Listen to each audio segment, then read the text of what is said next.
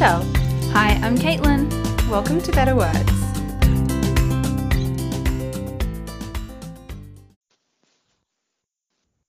We're recording. Yay! Hi, how are you? Hi, I'm good.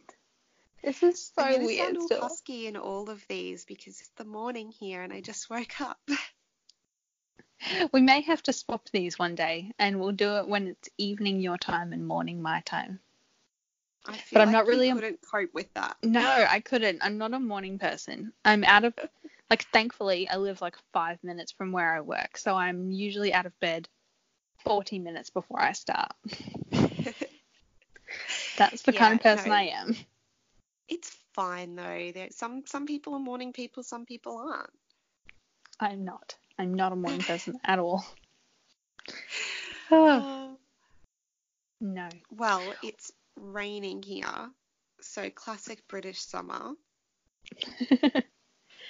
I'm a bit cold here because it's about 20 degrees, so classic Queensland winter. it's literally going to be a top of like 11 today. It's 10 the middle of summer. Oh my goodness. I know. I'm so cold. I just wait till next summer where you're like, oh man, it's about 11. Yeah, so hot. So hot. Shorts. This is out, what you- Yeah. Yeah. It's just No, short I know it's weather. Yeah. I know it's okay to complain because like all the British people are complaining about the rain, so it's not just me. Okay. Okay, good. It's because it's properly like it's not just a bit of drizzle. It's properly pouring. We've had like a month's worth of rain already in like a day, and it's going to be raining all week like this. And we really oh, that to does sound shops. like a central Queensland. And that was Jack's alarm. Okay. That's proof that it's morning. But Yeah. all of that rain, it does sound like a central. Queensland summer. Might get a cyclone. I know. I actually feel like I'm at home. This is what Mm. home feels like. It's just less cold. Yeah, it's just usually really muggy and there are tons of mosquitoes and it's really hot and yeah, no, none of that. This is properly cozy weather. So we've been binging season three of Santa Clarita Diet. Isn't it so good? Have you finished it yet? No, we haven't finished it yet. It's That's so so good. I It's love so that show. funny. It's so good. It's so funny. I just I really love Drew Barrymore in that. She's so good. She is. I love um God, we are the worst. Every time we start recording, I forget the names of things. The neighbor, the little what's his name? Oh, Eric. The character's Eric. name is Eric. Right. Eric. Yeah. Yeah. I love him. Best. He's my favorite. He's my favorite character. Yeah. Me too. He's so good. Uh, yeah, so Eric is so good, very cute. I this season is really clever. I just like the layered humor as well. Mm. like the way that there are so many little jokes and it's just very witty and clever and It it. is. It is. I mean, it's such a good show. I think it has been cancelled, which I'm devastated by. I really want a fourth season. Yeah, I saw people complaining about it online and I didn't know whether there'd been any resolution, you know, like when they cancelled Brooklyn Nine Nine. And it came back. Yeah. yeah. So I just didn't know whether anything had happened or if it was still cancelled. I'm not sure. I haven't really seen anything about it for a little while, but I I think it's really good. I really hope that they can continue. But I know you haven't finished it yet. But the end of this season almost would be a good closing point, but obviously we just want to mm. keep seeing more. Yes. so it's been Actually, interesting. on that note, did you see that the fourth season of The Good Place will be the final season of The Good Place? No, I didn't.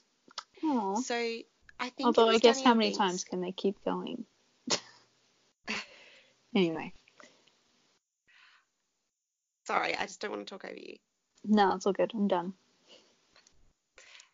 So I think it was Danielle Binks who tweeted this, but it was a statement from like the producers and stuff, just saying we want to end it on our own terms. Mm. And I think in light of the fact that there are so many shows where people are like, no, we want more, we want. It's really good that they've come out and been like, we always envisioned it as four seasons. We wrote four seasons.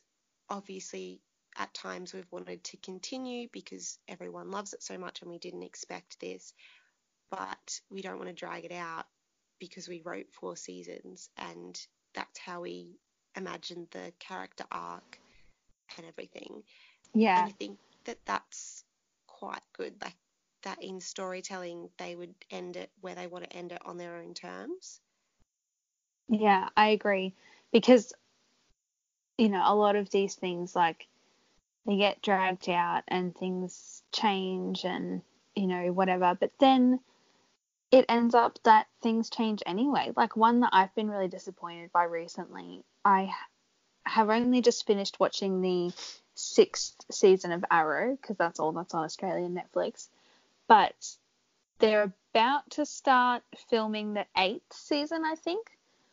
But because this is a common thing with a lot of TV contracts, I think, is that you just sign a seven year contract, which is why you, there's probably a pattern you can pick where lots of people choose to leave at the end of a seventh season, even though there's continuing seasons they just choose not to renew their contract. Um, but one of the main characters on Arrow is leaving at the end of the seventh season, and I'm like, but what? She's literally the main character's wife. Like, I hope she doesn't get killed off or anything, but I don't know. But I'm like, what? They're only doing eight seasons. I'm like, you can't stick around for like 12 more episodes? What's going on? yeah, that is really odd. Yeah. But I I do think that we want more, we want more characters and stuff like that. But sometimes that means that we ruin we ruin the show. We ruin totally. what we love about the show as well. Like I think um, one of the reasons Gavin and Stacey probably works as well as it does is because it's three seasons and it's mm. six or seven episodes a season and it's really contained and then that just becomes a classic that everyone loves. And they they are coming back for a Christmas special and I'm sort of nervous, but then again, it's the same team. Everyone's on board, so I'm sure it's bound They'll to be, be true to the story, yeah. Because it's written by James Corden and Ruth Jones as well, who wrote all the original series, so I'm sure it will be amazing.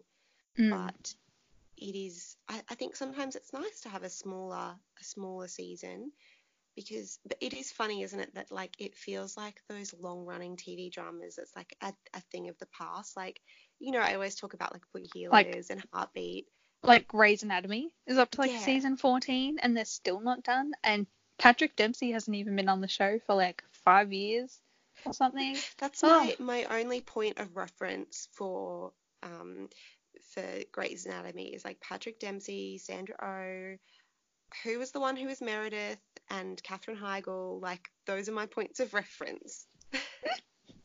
Yeah, me too. I've never watched it. I just know some things like that. But Yeah. yeah, it's funny with TV shows because like I think that's one thing people often say about Friends is that like they should have done nine or eight seasons instead of ten, and it's like, well, actually, they thought they were gonna get nine, and then halfway through the ninth season, they got a tenth season, so they had to quickly make something up to extend it. Anyway, Yeah. we probably should stop talking about TV. Um, what are you Yeah. reading? Well, I need to eat humble pie right now because I just finished Harry Potter and the Order of the Phoenix and a few episodes ago I said that it was my least favorite Harry Potter and that I had never reread it because it was so big and angsty and I didn't like it. Um, so turns out I really like it. Um, it's wonderful. It's so nuanced, and I'm so glad I reread it. Yay! I just can't believe, like, I don't know. I guess this is the, you know, type of fan I am. Like, I would never go back and reread just one of the books anyway. Like, it's the whole series or nothing. But, Ain't nobody got time Like- for that. well, yeah, that's why I haven't reread it in like three years. But, but like, then it means that I reread each book. So I do remember a pretty good amount of each book. Like I just can't like when you've reread the series in the past, have you just like skipped it? Like Yeah, I usually get up to like number three, and then I'm like, get. I've actually I've got halfway through number four twice and not finished it because stuff's happened, and it's also not my favorite. Um, and then I've just been like, I'm just gonna read. I don't know why, but like I just really liked number six, so I've just reread Yeah. number six and seven a lot because they're my favorites, and Order of the Phoenix was really off-putting.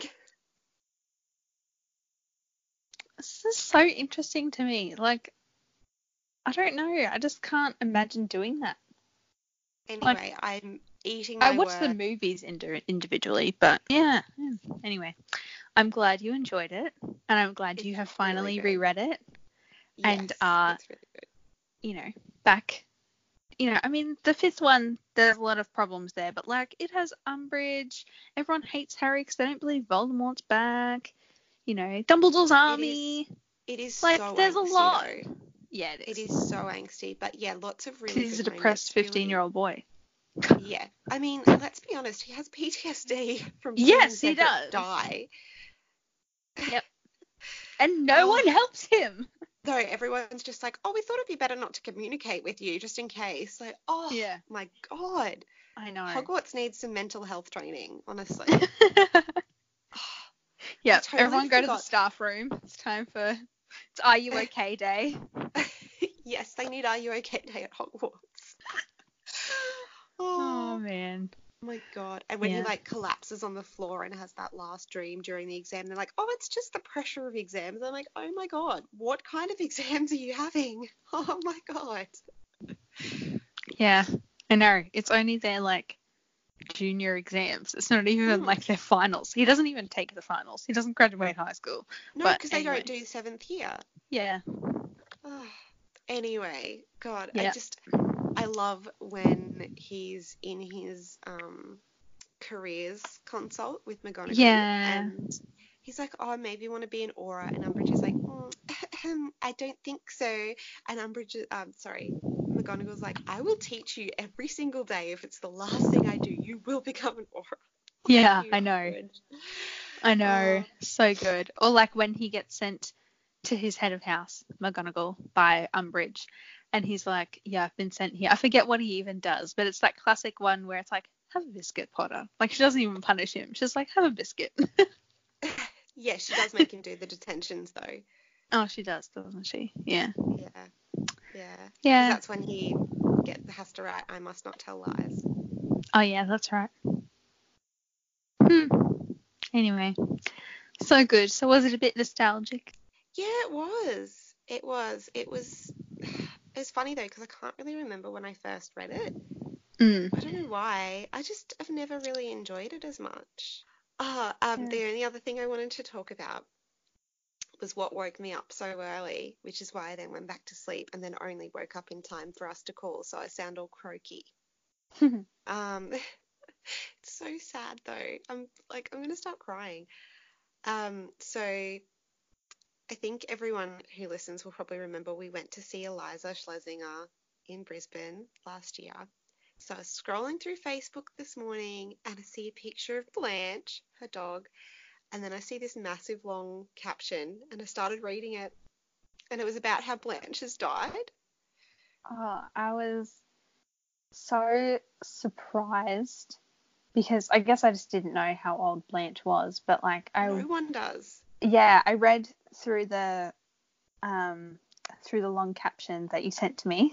I read through it just like in bits and pieces because I was still at work. So if I'd read it all in one sitting, it might have been a bit more moving. But oh, there's just so much love for this dog. I know. So So, we should we should link to the full caption because it's really beautiful. Like Mm.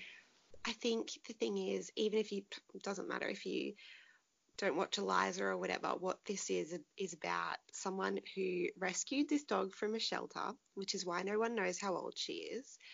And over 10 years, this dog has become her whole life. You know, Mm. she comforted her. She had this really beautiful um, bit that she wrote that was like, You were my whole world. basically. Like when they they would go on the road together, they would travel together, all through the time that she was, you know, cutting her teeth as a stand-up comic and she was traveling. She would take Blanche to shows. People would meet her. You know, like it's just and as soon as I t- so I woke Jack up to tell him. I was like, "Oh my god, babe, Blanche died," and then he was like, "What?" But Eliza and Smoky Husky are in Japan. So yeah, they are That's adorable. at the moment. So Yeah. I mean, it sounds like we're stalkers, but they've got like Eliza is wonderful. They're very active social media accounts. It's fine. Yeah, and she's super wonderful with her fans. She takes Mm. us everywhere with her, and she she is in Japan at the moment with her Mm. husband, Smoky Husky. Yeah. I don't even know how that started, but it's what Me everyone neither. calls him. Yeah. um, so she's over there, and they got the news that like her beloved dog had died. Um, and it's just heartbreaking. It's so Mm. heartbreaking. And I think the only other time I felt this sad for someone I do not know over their dog dying was when Hobo died. Um, Yeah. Keltie's dog from the Lady Gang. Yeah, that was really sad. Yeah. Poor little hobo. I know, but it was reading Eliza's post was really beautiful because she's called it a eulogy to Blanche, and what she talks about is how she knew that she wouldn't have forever with her, so she gave her like all the love, all the time. She never held back because she knew that this day would come eventually, and it's just really beautiful. And like, if you Yeah. have a dog that you love, like, or any pet really, like, read her post. It's just so, so, so, so, so beautiful. Oh, just made my heart melt. Yeah.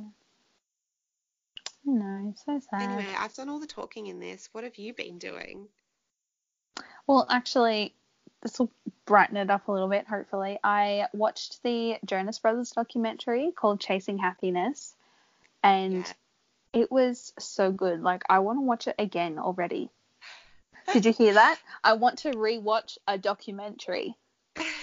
Like, but oh, it was so good. It was just really, like, really interesting because I guess, again, by age and lack of internet and everything, as they were sort of coming up, also they're American, but as they were coming up and, you know, everything was happening and they were touring and everything, I didn't really know that much about them.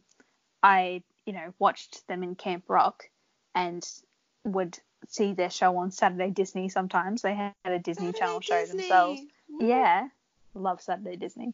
Um, and like I knew, you know, Year 3000 and like the hits or whatever. And then as they, you know, as Nick went solo and Joe did DNCE and everything, I liked their music a bit more and everything. So I sort of got to got to like them better as artists individually, which is odd. But now I'm a Mm. huge Jonas Brothers fan because they've gotten back together.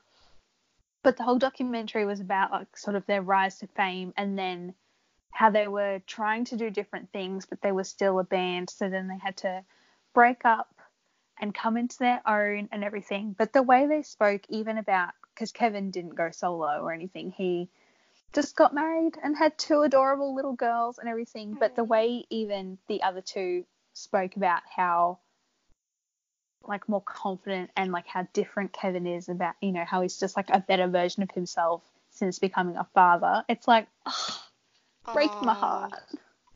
So good. But like really interesting though, just about how talented they all were from the beginning. Like there was a part where his where their father said about Nick that when he was about three years old, he was walking down the hallway and he just sang, was singing to himself and he went like la la la and then was like, hmm, that's not right. Took steps backwards, walked forwards again to do it again and do it correctly, and then was like, yep, and kept walking. And the the clip is like, you know, their dad is like, I just turned to my wife and was like, did you see that? like, just amazing musical talent from very young ages. It's very impressive. I had absolutely no idea. Mm. Yeah, well, have you ever been a fan of any of them? Um, I mean, I used to watch the show on Saturday Disney, but Yeah. then obviously, like, I was a bit on the older side. So Mm. then I just kind of grew out of it and I didn't really follow them or anything. Mm. Yeah. Well, funnily enough, you say you were on the older side. They when they did that show on Saturday Disney, they were like what? Nick's the youngest, but Nick was like 18. Like they were too old for it. By the time they sort of got the show and were doing all of that, they were too old for it. And as a band, they were too old for it. And the show was, you know, Disney show. It was aimed at like eight year olds. That is so But I still wa- weird. Yeah, I know. I don't remember when it aired, but I was not eight. Mm. but I also didn't like it very much. I like Camp Rock. They, was that where they had to, it was kind of like real but fake? Yeah, Yeah, Yeah, it was. They those were- things confuse me. they yeah they do. Hey, it was Mm. like a sitcom, I guess, like a family show, and they were brothers, and even their younger brother Frankie was in it, but there was like different people playing their parents, and they were like all at high school, but they were a band. Yeah, it was like too Did real they but not a real. different name though, or were they the Jonas Brothers? I think they were the Jonas Brothers, or they might have been Jonas. I don't know. The show was called Jonas. It's so weird. Yeah, it was confusing. Oh well.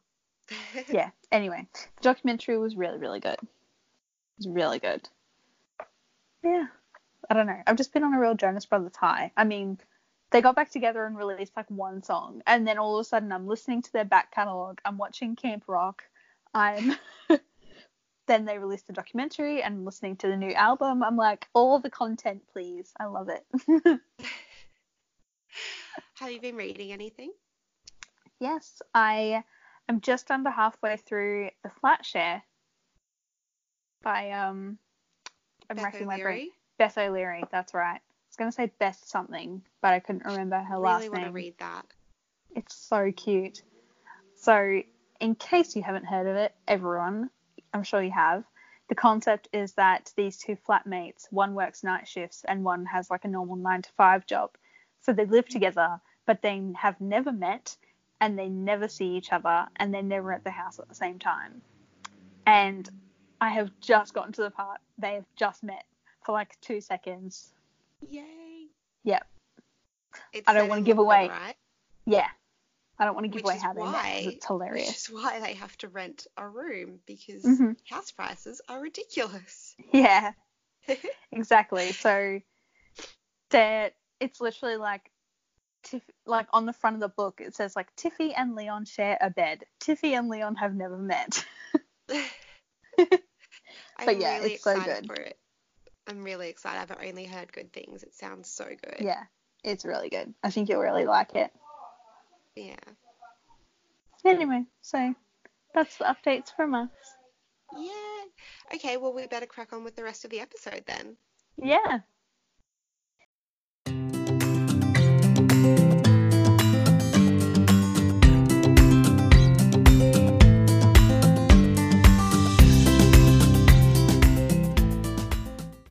Our guest today is a mentor to young writers and graduated from the MFA program for writers at Warren Wilson College in the US.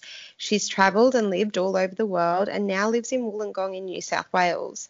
We are talking to her about her beautiful debut novel, How It Feels to Float. Welcome to Better Words, Helena Fox. Hello, thank you for having me. Thanks very much. Thank you It's so much absolutely our pleasure. I do feel the need that we possibly need to address um, that this is Michelle and I's first time interviewing someone separately.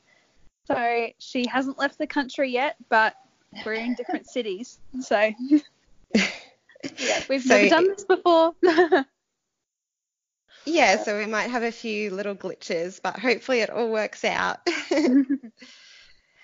um, so let's get right into it, Helena. So this book deals so intimately with grief.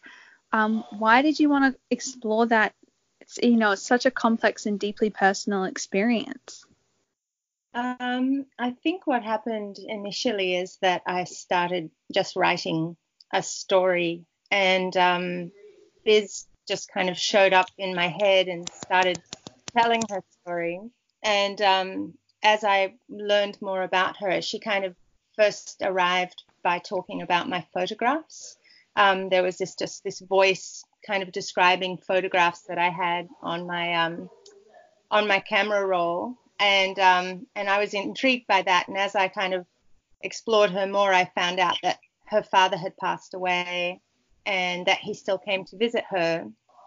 And so what happened from there was kind of figuring out what was going on with her and how she was dealing with the loss of her dad. And I quickly discovered that um, he, well, not only did he die a long time ago, but then he disappears again, and it becomes um, vital to her to try and bring him back. And and that's kind of the key pieces I had of her story. And then I wasn't quite sure how to do her voice justice or her story justice, so I, I carefully just put her to one side and waited for it to be the right time for me to tell her tell her story. And so um, what happened for me was that a lot of things happened in the intervening years from the initial writing of her her little pieces to the final rushing through or you know what came out in a rush was about six years later after i'd lived with my own um, loss and, and intense grief at the at the loss of some uh, really dear person in my life and, and what that had done to me and to my mental health. And I think um, having experienced grief and having experienced loss before, um, and then having this really devastating loss happen, I think I understood what I wanted to say, and I wanted to explore more deeply the way that grief can can just undo you and upend you and and turn your your truth unreliable and hazy. Wow. Yeah. Yeah, it certainly is a very uh, personal book to read as well. Like we can tell that, you know, there was a lot of you in that as well, if you don't mind us saying. Yeah, I mean, there is a lot of me, and there's also a lot of um, a unique human who isn't me. And I think that was something I really enjoyed in the, you know, in as much as I was writing a, a, a sad and um, you know, sometimes quite distressing story, I, I was also following this extraordinary girl with this really unique voice and kind of quirky sense of humor and really interesting way of seeing the world. And she lost her dad. In, you know, I haven't had her exact lived experience. I've had a, an experience that you could say runs parallel to hers um, with my, you know, my own, you know, my own family history is is different but similar. And so um, what I found really interesting was honoring Biz's story first, but finding that my own experiences were weaving in and kind of touching almost like inter interweaving threads where every now and then I would just touch and, and my experience and her experience would resonate. So my own dissociation kind of came into it and my own um, just yeah, floating out of my body, detaching from the world, feeling other, you know, all those things are my own lived experiences. Um, so it was interesting to kind of just weave in and out and find that I was not consciously writing my story, but um, that it, it couldn't help but come out through through Biz, while yeah, also yeah. honoring her very unique, very very unique story as well. I think that's a really lovely way to put it. I guess you know authors and writers do often say that you know there's there's parts of them in different characters but yeah. the way you just put that was really beautiful thank you Biz is such a wonderful character as well. On the page, she really comes alive, and I just felt for her so much. I just wanted to reach in and give her a hug at times. You know, mm. it's it's such a compelling story. So yeah, you've made such a wonderful character in Biz. Thank you. Yeah, I think um, as I wrote her story, I knew that I wanted very much to look after her and keep her as safe as I could. So, what you feel reading her is similar to what I felt writing her. Just this mm. wanting very much for there to be a hopeful ending and a, and a new beginning for her. So, that's one of the one of the aim. It wasn't so much an aim. It's it's all quite unconscious when you're first starting, and then I realized that I was intentionally working towards finding a way to keep her as safe as I could. Um, so yeah, so similar feeling of protectiveness and and care. yeah, yeah. Um, I guess something that's explored in the book and, you know, something that we talk about a lot in society is this idea that there's some sort of expiration period on grief, um, oh. that you're allowed a certain amount of time before you move on, that you can ever really move on, um, mm. and how it feels to float really challenges that. So, do you mind sort of discussing that a little bit more, especially, I guess, in, in relation to your own experience?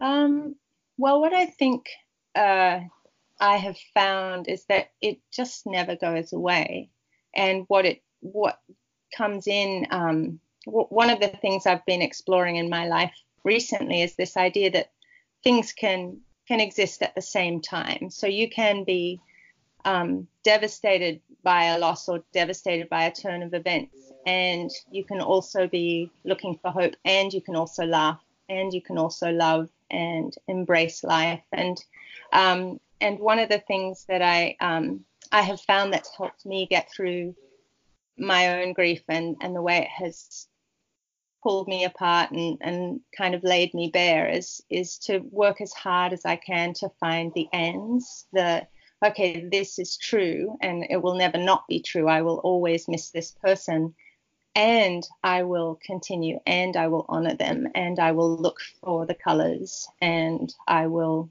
cherish what I had and and continue to love that person and think of them often. So, and I've I've experienced devastating grief at the at the loss of a friendship as well. It, it doesn't have to come in the form of the end of a life. It can be the end of a relationship or or a friendship, and that can be quite devastating as well. So I kind of wanted to explore the ways that all those losses can have an impact on you and and and crumple you you know months or years later you know when when there's a reminder or or just a memory comes up unbidden and you just inside you your just heart cracks again you know and so i wanted to kind of that's just a truth and all the other things are also true you know the walking by the sea and and and feeling hope and and feeling lifted up by by beautiful things is also true so that's kind of my own experience with that Hmm. It's um it's very interesting. I think the timing of when I read this book um, and when I was writing the last episode of my true crime podcast because mm. I wanted to explore those same notions in the final episode of the podcast as well. So um, the the crime that I discussed in that is 20 years old now, but mm. obviously, you know, for a mother who loses her child, it feels like yesterday.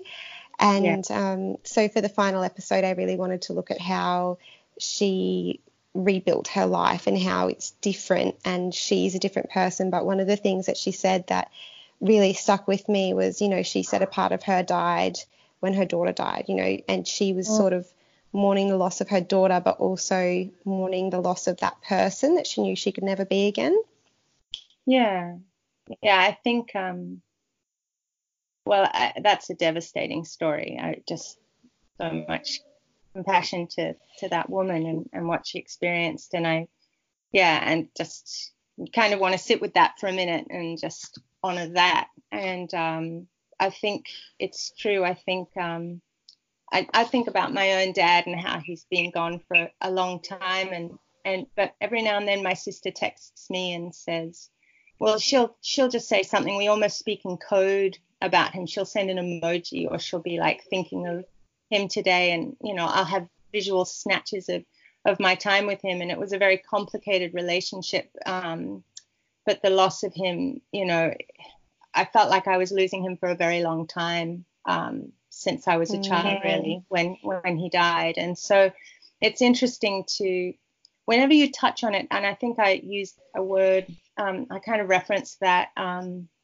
in the book, just the sense of like a tongue on a tooth, like it, you'll always kind of, it'll always come back to you, and and the part of you that didn't have that loss or or didn't have that hurt, um, you know, you'll you'll always be affected um, and not ever be the person. You'll never be that person again without the loss. You have to walk with it, kind of for the rest of your life. But it stops maybe being front and center of every waking moment. Um, hopefully. I mean, but there's no rule that it has to be that way either. It's it's very complicated, isn't it? It's really It just is. It's it kind of is. a kind of an Yes, incredible myriad and, and it, of, of feelings and thoughts and, and it's messy and what it is is very unique to every single person and and I know someone who read my book said well, well my my grief wasn't like that and I thought how could we can't all we would all have our own unique stories of loss and you know I can only write what I know and what I imagined for Biz as well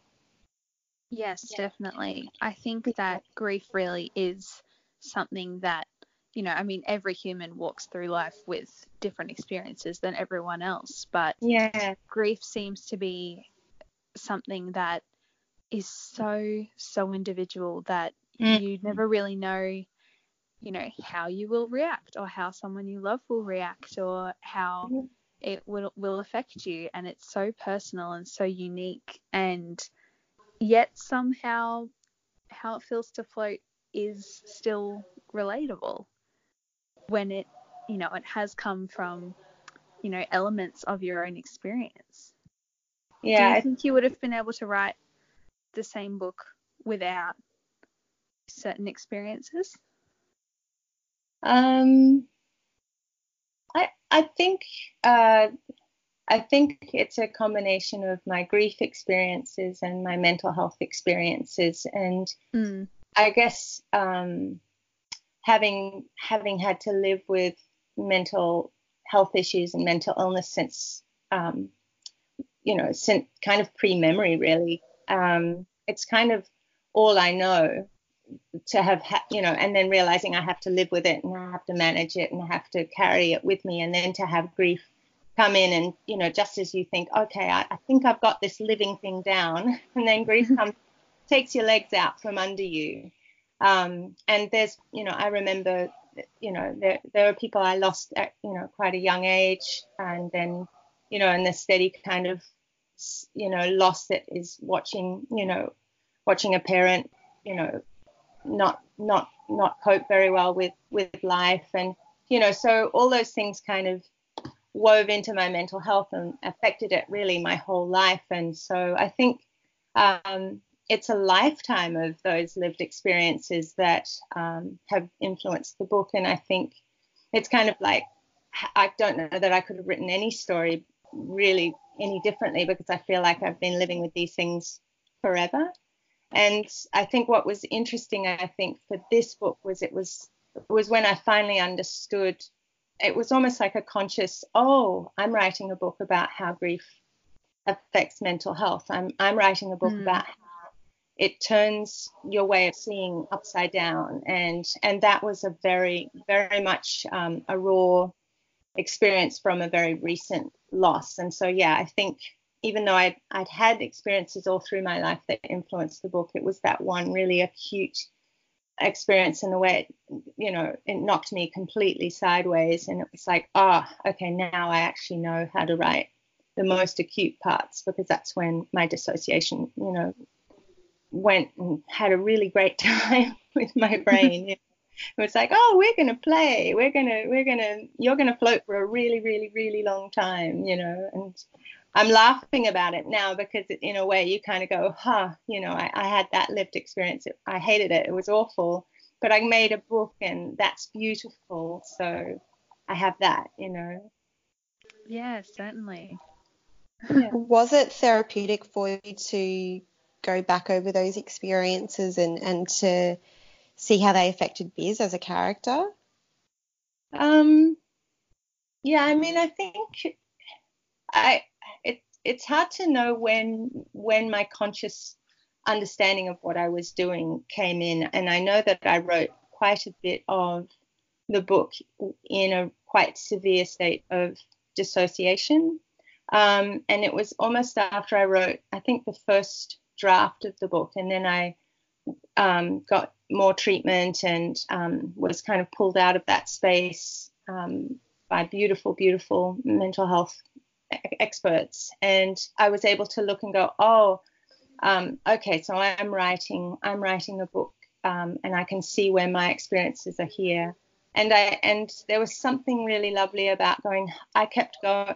The writing of the book is kind of the anchor that kept me going through that really difficult time. It was every morning I sat down and I wrote this book and I wrote it from this hour to this hour and I knew every day I was going to do that and it was kind of the thing that kept me going and and so afterwards when I looked at what I'd done and what I'd achieved over that period and that I'd written this story of Biz um, in a way that was trying to keep her safe and was touching on those experiences, then I could go, yes, this has been therapeutic and yes, this has been healing. But I don't think I actually was aware of of the healing qualities really until I'd written it all down. You know, it's sometimes you know when you write out all your feelings in your journal and then afterwards you feel like you've let go of something and released kind of a weight it's it's quite oh it's yeah bit, yeah mm. so you're not going oh i'm going to i'm this is going to feel great afterwards you don't know that until you've written it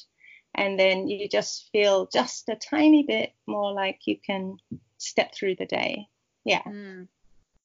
yeah, yeah absolutely oh gosh yeah. Uh, so, you know, obviously this book is very deeply involved with grief and mental health. That you know we've sort of touched on that, but something mm-hmm. else that um, you explored in this was sexuality and also um, touched on slut shaming a little bit. Why did you want to touch on those experiences as well? Because you know already grief and mental health it's it's quite a it's quite a um, you know deep issue to talk about anyway. So why did you want to add those extra elements in as well? Um, well, the sexuality stuff, stuff I call it, the sexuality, you know, when you're just like that, because it's just like, oh, it's so big. You suddenly call it stuff when it's obviously a lot more nuanced than that. Um, I kind of realized that Biz wasn't um, wasn't going to be straight when I was writing the rewrite of my of my initial drafts, those tiny little snatches that I'd, I'd written eight years before. And I remember sitting down, and um, she's got these runaway thoughts. It's three in the morning, she can't sleep. And one of the things that just keeps rolling over and over in her head is the fact that she's just kissed her best friend Grace. Um, and she's feeling really just like, what what's that going to mean for my friendship? What does that mean for me? What do I even think about that? And I, I remember thinking, huh, okay, yes, that makes sense to me. And it was more that it just made sense to me that she was um, you know, not necessarily straight, but also not sure of what label she could put on herself. And I think mm-hmm. um, I ended up exploring that the most in kind of the first part of the book because she's just trying to live her regular high school life. Yes, she's got a dad who keeps, you know, who keeps visiting her 10 years after he's passed away. And yes, he does float over her desk and tell her stories about his life when she's trying to get her maths homework done, but she's trying to normalize the rest of her life. And part of that regular experience as a young person is trying to figure out her sexuality. And I think all, in fact, I'd say all all people at this, you know, these days are are, are thinking on that question a lot more than people used to now that it's not such a heteronormative society where like well who am i? Who do i like? And who might i want to kiss? And and these are conversations that my my students have talked to me about that um, my kids have talked to me about. This is conversations that are happening you know on tumblr and instagram and discord and all the ways that um, people chat with each other and it just felt very true to to how I saw biz, and it felt very true to um, my time working with young people that this is actually a really important part of their lived experience is just kind of who they who they're in love with, who they're drawn to. So that just came very naturally to me. Um, and just felt very much okay. This is Biz, and I, I don't think I could have written her any other way. Um, the the the slut shaming um, it just happened as I wrote it. It was suddenly, you know, there she was potentially losing her friend Grace to um, to this boy, and and I think she just was like, oh, what's? And I actually have had a similar time trying to figure things out myself when I was younger. It was um, why don't I feel the same way as these other young people feel? Why don't I act the same way? Um, why am I not, um, you know, why does why, why do my feelings not look like um, what people do in the movies or mm-hmm. do on, you know, on paper? Like, what? How do they? How is it that they can be so physical when my the words that people throw at me is prude and frigid and so it was then in came kind of my own journey into kind of understanding my sexuality and so you know when when biz does makes the choices that she makes it's part of her questioning and part of you know trying to fit in trying to be normal. So um and then of course i remember very clearly just how anyone out of the norm anyone doing things that you know challenge the status quo it's like well then you're different you're odd you're other. And you know and i i you know escalated that in the story um, because it just seemed to need that that element. So it wasn't like i'm gonna oh i'm i'll just add these enormous elements to it it just felt like it was part of Biz's journey as a young person in a high school environment um, and i you know i just it just felt very true to to who she was and very true to the experiences of young people that I've worked with for many years. Mm. That's a long answer, I know. no, no, it's I think, fine. Yeah, yeah, I think that's really good. And you know, part of what I was just thinking about while you you know you're giving that long answer that wasn't all that long, um, was that you know people are more than one thing, and yeah. you know this story of Biz as you know a teenager like there's so much going on of course there's more than one you know yeah. big theme throughout yeah. the book almost yeah very much so and I I know people who um oh you know just instantly comes to mind you know the number of young people who've who've talked to me at my dining table and who've, you know, we've sat in various places and they've just started talking about their lives and they're managing schoolwork, mental health issues, um, love stuff, you know, sexuality stuff, um, being heartbroken, being be- betrayed, you know, things not working out as they want. Um, I've been unbelievably privileged in that I get to sit with young people and they talk and we talk like humans um, mm. probably because i'm not a teacher and i'm not you know I'm, I, you know i'm not in the school environment and so I, am just a person who they talk to who they who we write together with and we they're our souls as writers and so um, i hear about the you know what's on these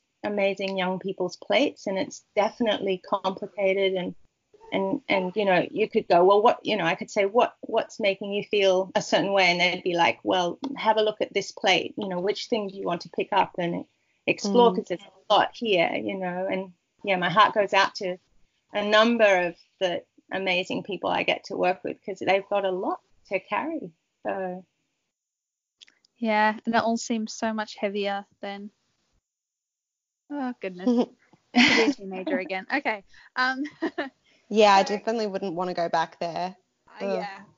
God. Yep. Yeah. 16 year old Caitlin was very different. um, I think so, um at the same time I have to say though that these young people are full of fire and mm. power and and spit and ready to like they they've got stories in them that are really fantastic and I'm and it's like while they're living that experience um, I don't think they're thinking oh I want to be, you know, 10 years ahead. I think they're just trying to figure out that experience and trying to make the best of it. But yeah, sometimes we can look back and go, oh, oh, you know, oh, that was hard. Or, you know, I would love for this to be easier. But, you know, at the same time, I'm, you know, I, I know amazing like climate change warriors who are 17 years old, you know, and they're, they're actually out there making a difference in the world. And that makes me so inspired. Yeah. Yeah. Mm that's definitely pretty impressive. Yeah. um, Sorry, probably, probably sounds like I'm gushing about my young the young writers, but I just no, uh, please do talk about them hours. um, we would love to hear a bit about your adventures overseas, though, and how that's oh. influenced your writing.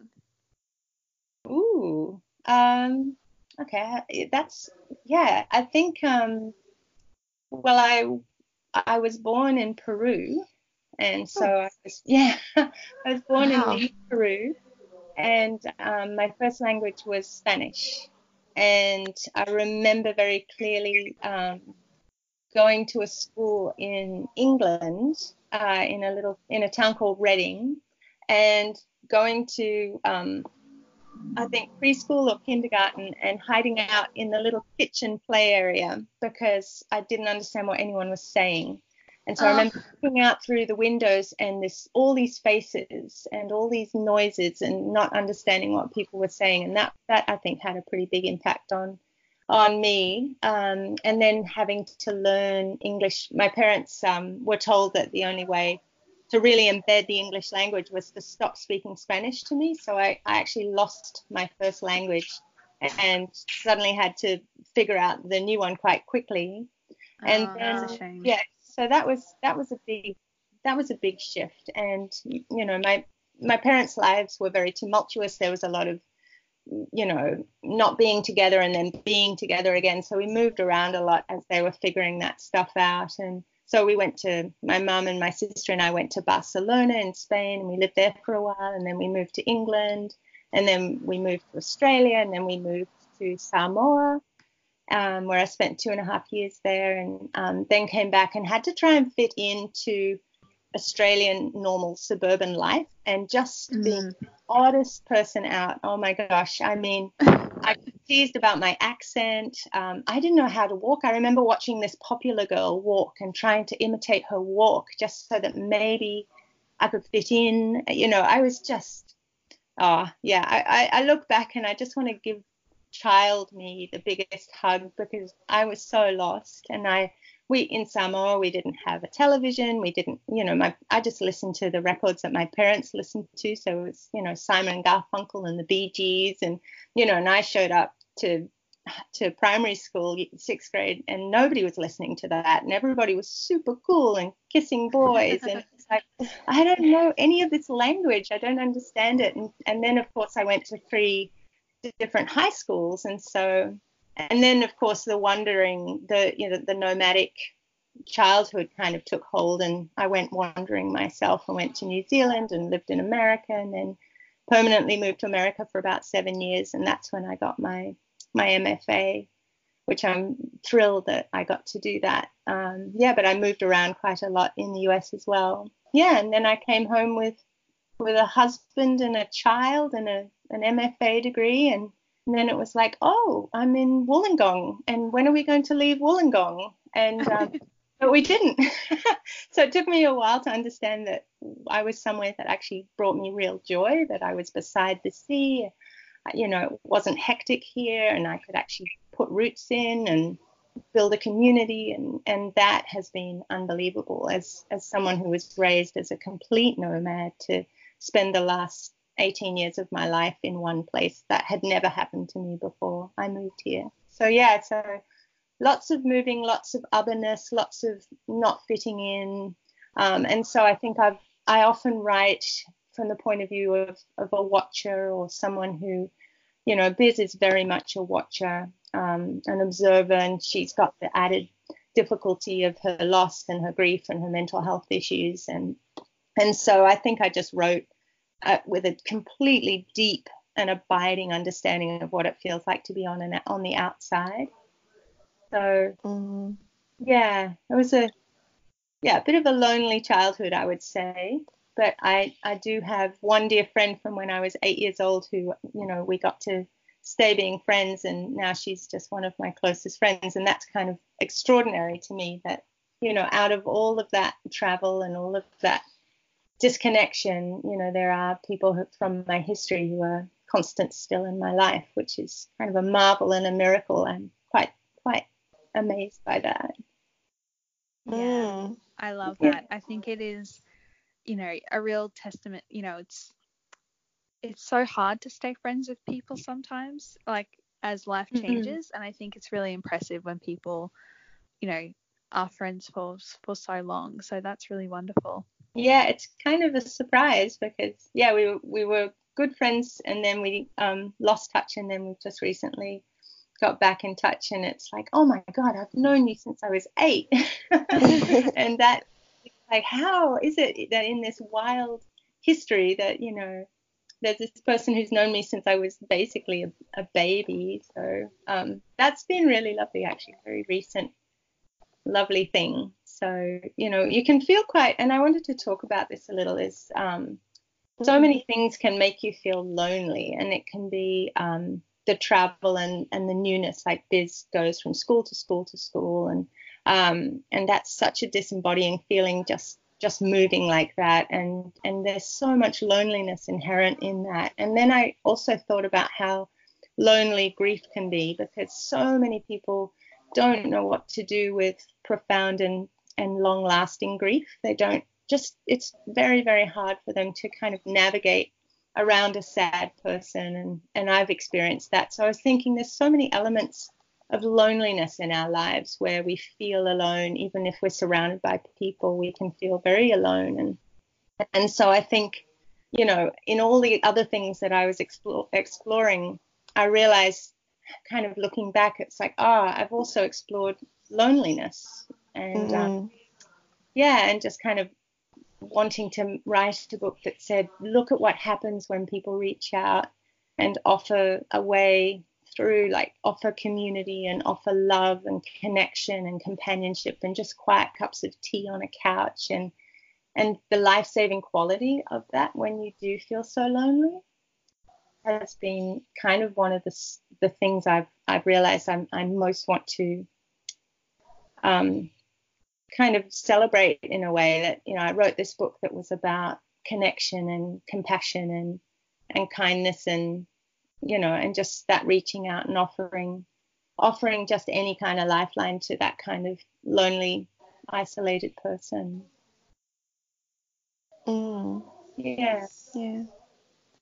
Absolutely. I think it's um it's very interesting to hear you talk about all your different experiences overseas because I'm about to move overseas for the first Ooh. time and I'm very nervous about, you know, what what could happen and mm. stuff like that. But I guess in in these um, very connected days, at least most people are only a Skype or a, a phone call yeah. away. Yeah. Well, yeah, I know that when I you've lived in the same place your whole life. Yeah. mm. where are you going? Where are you moving to? Uh, we're moving to England. Oh, okay. And do you know people there? I do have some friends there, yes, but um, we may not end up living near them. Um, mm. everything's still up in the air. We leave on Thursday. So oh, as we chat now, everyone, it's Tuesday night.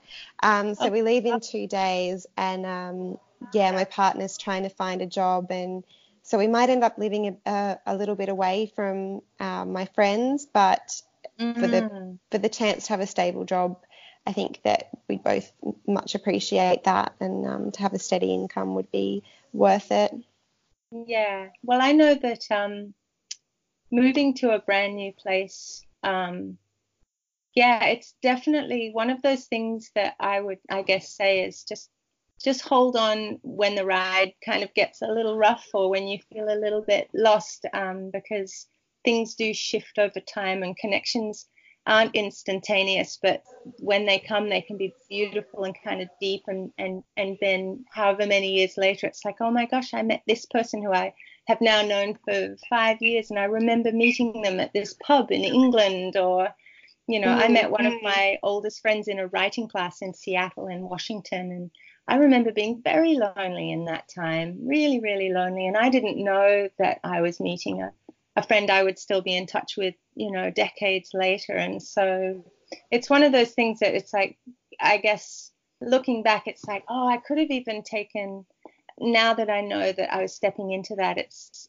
one of the things that gets me through that loneliness is going, oh, you know, I am lonely and I've just had this new adventure where I've walked to this place that I've never been before or um, I take a lot of photos. Um, probably doesn't surprise you having, you know, looked through my book. Um, but, you know, just that thing of like, capture this, remember this, you know, this kind of sense of here I am in this moment. and I'm it's scary and it's also beautiful and exhilarating. And I know that I went to I went somewhere new the other day. I, we visited a bookstore, and I got off the train and I thought I have never been in this part of Sydney ever in my life, and I've never walked up this street, and I've never done this thing, and I've never gone here. And I suddenly thought, oh wow, and so I don't know. I mean, sometimes that can be a little bit of an antidote to that fear and that, oh, I don't know anyone and oh, this is awkward of stepping into these new spaces. But there's also that flip side of I've never done this before and you know, so almost yeah, playing with your mind almost just going it's you know, it is scary and it's also an adventure is something that I've had to work on for years. Um, to navigate my own fear and, and apprehension about new things and anxiety about things. It's I'm learning to go, I accept all of those feelings and I'm also in the middle of an adventure. Yeah. Mm. Which I guess it sort of comes back to what you were talking about at the start when when you accept that you're going to feel grief, but you can also feel a multitude of other things as well. Yeah. I think mm. it's I think um, one of the things I actually wrote into the book was the form of therapy that um, Biz receives in in the book is called acceptance and acceptance commitment therapy is actually a form of psychological um, health help that you can get and i remember learning about it it's actually this technique that you have and it's almost like a practice that you work on um, about accepting accepting things and not holding onto them tightly or resisting them. It's about going, okay, yes, I accept that I'm feeling this way, um, and and almost like holding it lightly so that other things have room to to be there with you. And so um, I know that that's been really helpful to me. So and it genu- genuinely is something that's saved saved my life. Really, is that sense of accepting. Sometimes um, I still have mental health issues. I still have really difficult days. Um, really just like in, you know, like a star collapsing kind of day. It's like you just can't see a way out. And so one of the things that helps me a lot is just going, yes, I feel terrible. Um, and just riding it, riding it almost like a wave of pain. It's like, and I think of it almost like a trash wave, like it's a, it's just you're just on top of this whole thing, and there's debris everywhere, and you're like incredibly uncomfortable or really sad, um, and so and it's quite painful. And so as as I ride it, it's like here I am, I'm riding this wave, this difficult moment, it is as hard as as anything um, you know in, in each moment when you're when you're dealing with a difficult mental health moment it's it's like ah oh, this is so hard. Let me out let me out.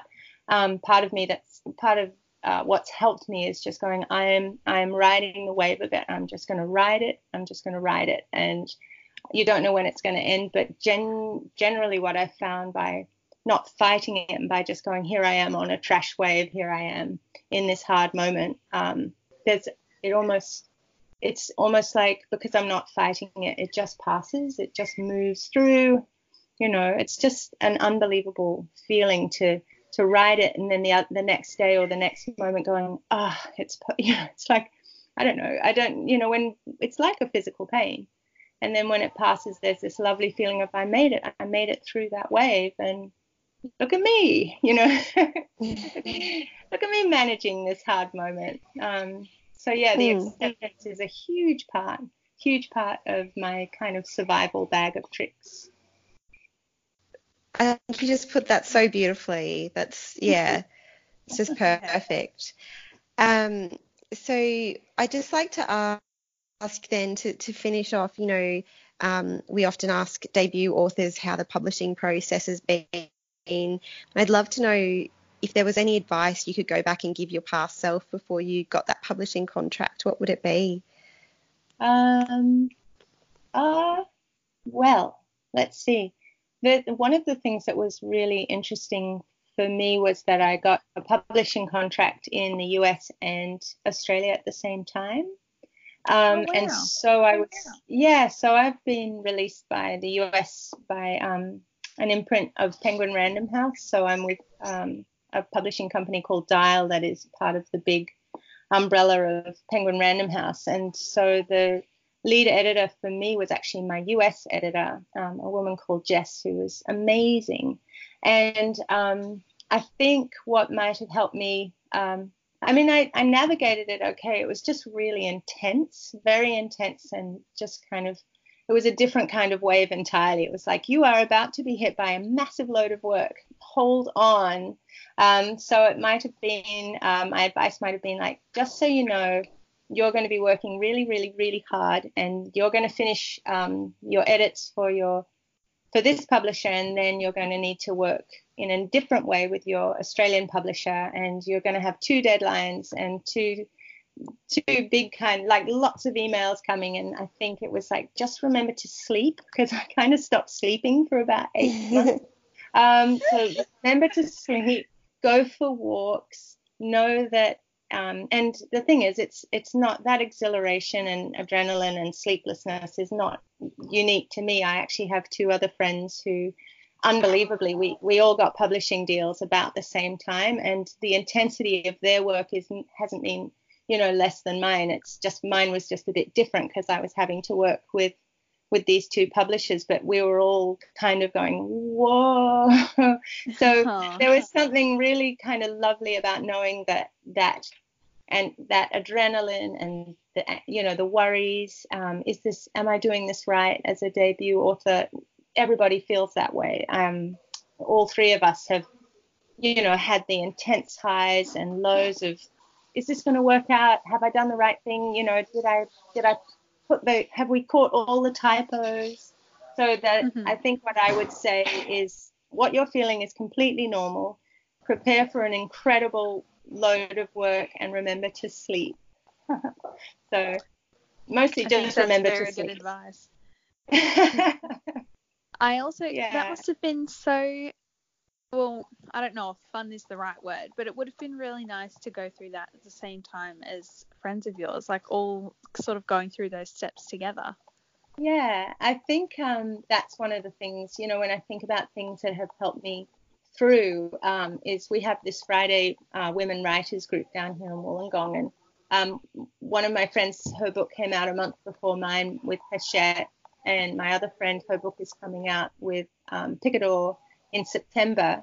And then the two other friends, as part of it, are also getting, they're doing their PhDs and they're also working on their novels. And so all of us just sit there and we just love talking about what we're reading and how we're, you know, managing writing and how we how we're balancing our lives. Um, and I didn't have a writing community.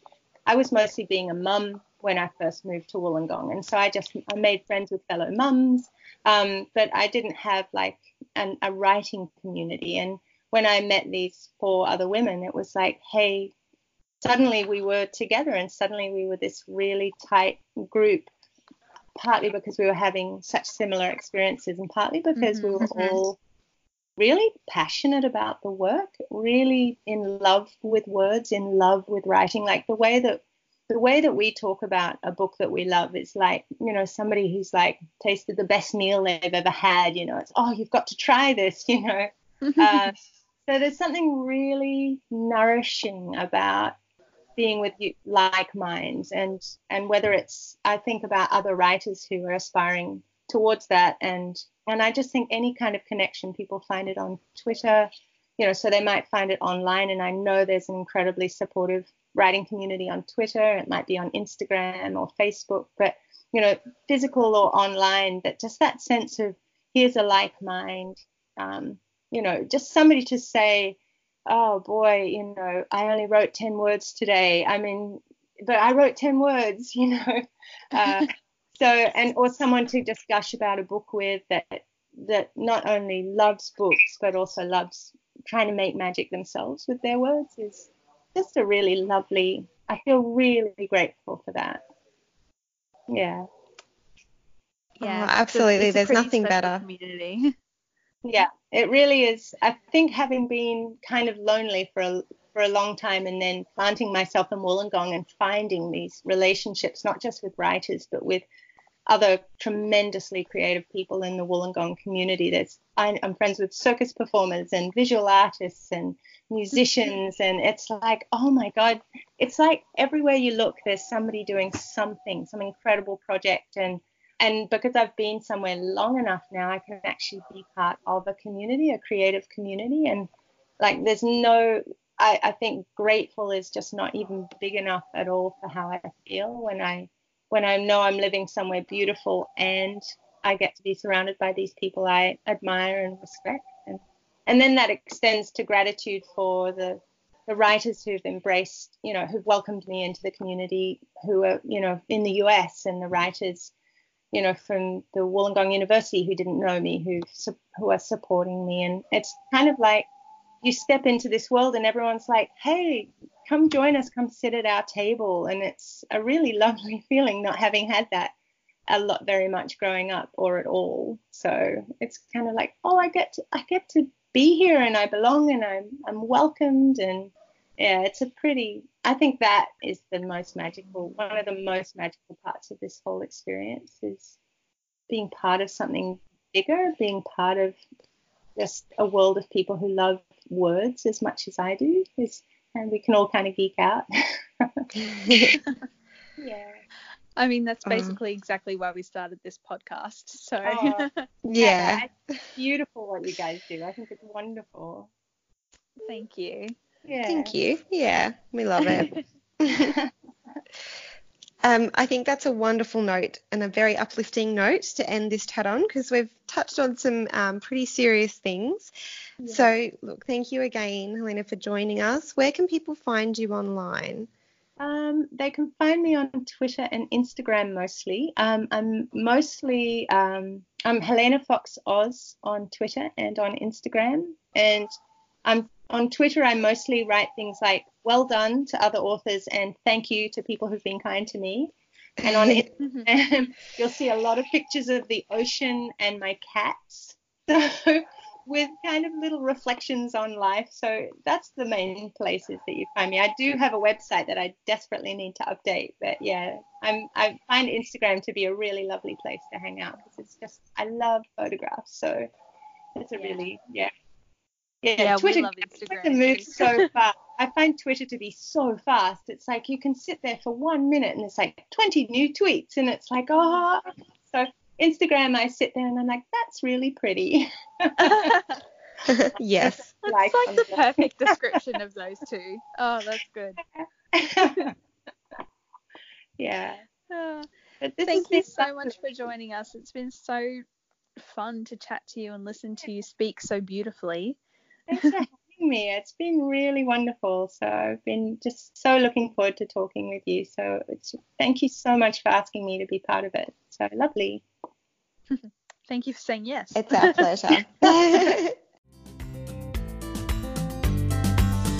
Thanks for listening to this week's episode of Better Words. If you enjoyed it, we'd love it if you left a rating or review on iTunes. It really would mean the world to us. And you can also find us at our website, betterwordspodcast.com, and on social media at betterwordspod on Facebook, Instagram, and Twitter. Bye. Bye.